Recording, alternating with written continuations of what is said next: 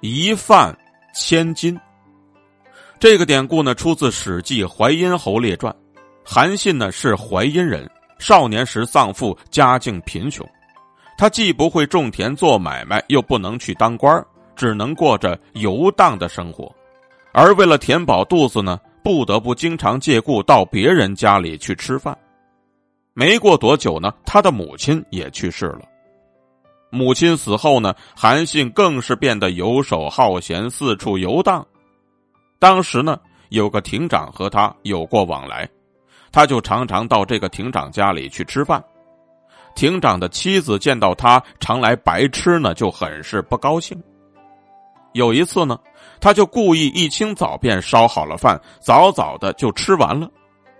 韩信来了好长时间呢，也不见亭长家吃饭，知道人家呢不愿意留自己吃饭，然后就愤然离去。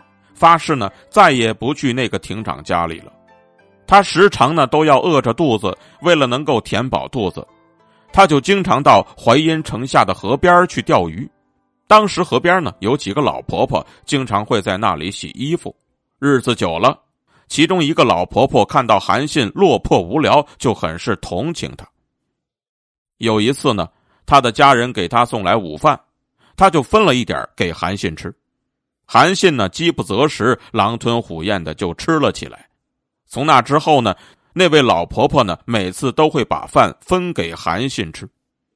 而有一次，韩信在吃过饭之后呢，就向那位，而有一次，韩信吃过饭之后呢，就向那位老婆婆深深的施了一礼，然后呢，激动的说：“承蒙大娘您如此厚待我，我将永生难忘。”如果将来我得了志，一定会报答您老人家的。老婆婆听了之后呢，就责怪韩信说：“哎呀，你这个男子汉大丈夫，说这种话干什么？我看你相貌堂堂，好一个王孙公子，不忍心让你挨饿，这才分给你一点饭吃，哪里需要你的报答呀？”说完之后，老婆婆就拿着洗好的衣服离开了。韩信呢，望着老婆婆的背影，就暗自下定决心：有朝一日果真发迹了，一定要实现今天的诺言，重重的报答这位老人家。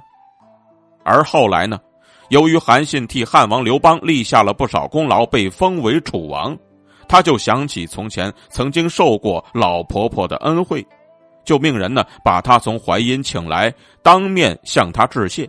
并且呢，赠给他黄金一千两以示答谢。随后呢，他也派人把那个亭长找来，但是只赏给了他一百小钱，而且呢，还专门说：“你呀，只是一个小人，并没有把好事儿做到底。”